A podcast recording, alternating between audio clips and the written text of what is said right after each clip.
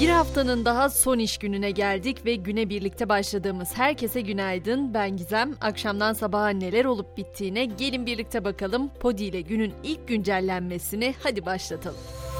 AK Parti Genel Başkan Vekili Binali Yıldırım ve Milletvekili Şamil Ayrım'ın içinde bulunduğu araç Azerbaycan'da kaza yaptı. Hayati tehlikeleri bulunmadığı ve sağlık durumlarının iyi olduğu açıklanan Yıldırım ve Ayrım tedbir amaçlı geceyi hastanede geçirdi.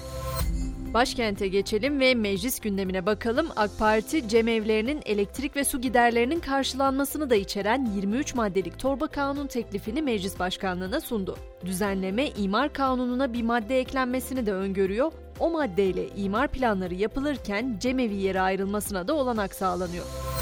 Meclise sunulan bir diğer teklif ise Cumhurbaşkanlığına ait 2023 yılı bütçe teklifi. O teklife göre Cumhurbaşkanı ödeneği yükselmedi. 2023 yılı için ayrılan ödenek 2022'de olduğu gibi 1 milyon 209 bin lira olarak belirlendi. Cumhurbaşkanının aylık maaşı 100 bin 750 lira olarak kaldı ancak Cumhurbaşkanlığının temsil ve tanıtma giderleri için 105 milyon lira ayrıldı. Hazır bütçelerden, paralardan konuşurken Türkiye Uzay Ajansı'nın geçen yıl 61 milyon 293 bin lira olan bütçesinin 2023 yılında 1 milyar 618 milyon 2 bin lira olması öngörüldü. Bu da 2023 yılında ajansa ayrılan ödeneğin %2539 artacağı anlamına geliyor. Şimdi biraz da dünyaya açılalım. Avrupa Birliği'nin gündemi biliyorsunuz enerji krizi. Avrupa Birliği Liderler Zirvesi de başladı. İki gün sürecek zirvenin ana konusu da enerji krizi olacak. Liderler doğal gaz ve elektrik fiyatlarının durumunu ve enerji arz güvenliğini ele alacak. Tabi Avrupa genelinde bu enerji krizi konusunda adımlar da atılmaya devam ediyor. Portekiz, Fransa ve İspanya arasında yeşil enerji koridoru kurulması konusunda anlaşma sağlandı. Projenin detayları 8-9 Aralık'taki Euromed toplantısında belli olacak. Sadece enerji krizi değil, dünya genelinde pek çok ülkede ekonomik anlamda da sıkıntılar var biliyorsunuz ve Belarus'ta ilginç bir karar vardı. Önceki günlerde söylemiştik. Belarus Devlet Başkanı Lukashenko 6 Ekim itibarıyla ülke içinde fiyatlara zam yapılmasını yasaklamıştı. Karar ülkede gündem olmuştu ama Lukashenko'nun ilan ettiği zam yasağına uymayan 30'a yakın işletme sahibi tutuklandı. En az bu fiyatların zamlanmasını yasaklamak kadar ilginç bir karar da Yeni Zelanda'dan geldi. Orada da hükümet iklim değişikliğiyle mücadele planı kapsamında çiftlik hayvanlarının çıkardığı gazlara vergi getirmeye karar verdi. Buna göre hayvanların vücuttan attıkları metan ve idrar yaptıkları sırada oluşan azot protoksit nedeniyle çiftçiler vergiye tabi tutulacak.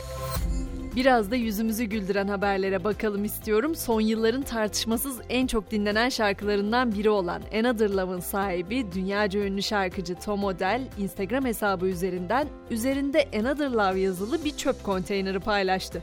Konteynerin Ümraniye Belediyesi'ne ait olması ise tabi esprileri beraberinde getirdi ve sosyal medyada bir anda viral oldu. Sosyal platformlardan YouTube'da ise premium abonelik ücretleri zamlandı. Bireysel abonelik aylık 29 lira 99 kuruşa, aile planı ise 59 lira 99 kuruşa çıkarıldı. Zamlı fiyatlar 21 Kasım'dan itibaren geçerli olacak.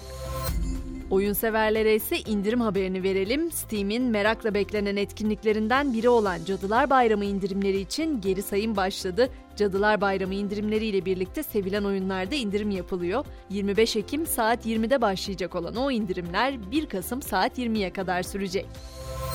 Ve Fransa'da yapılan bir çalışmadan söz edeceğim size. Yaklaşık 2000 yıldır kayıp olan ve bilim tarihinde son derece büyük bir öneme sahip dünyanın en eski yıldız haritası ortaya çıkarıldı.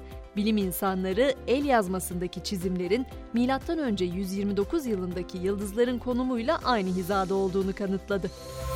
Olmazsa olmazımız spor dünyasına da bakalım. Basketbolda Türk Hava Yolları Avrupa Ligi'nin 4. haftasında Fenerbahçe Beko sahasında ağırladı. Valencia Basket'i 13 sayı fark geriden gelerek 79-77 mağlup etti.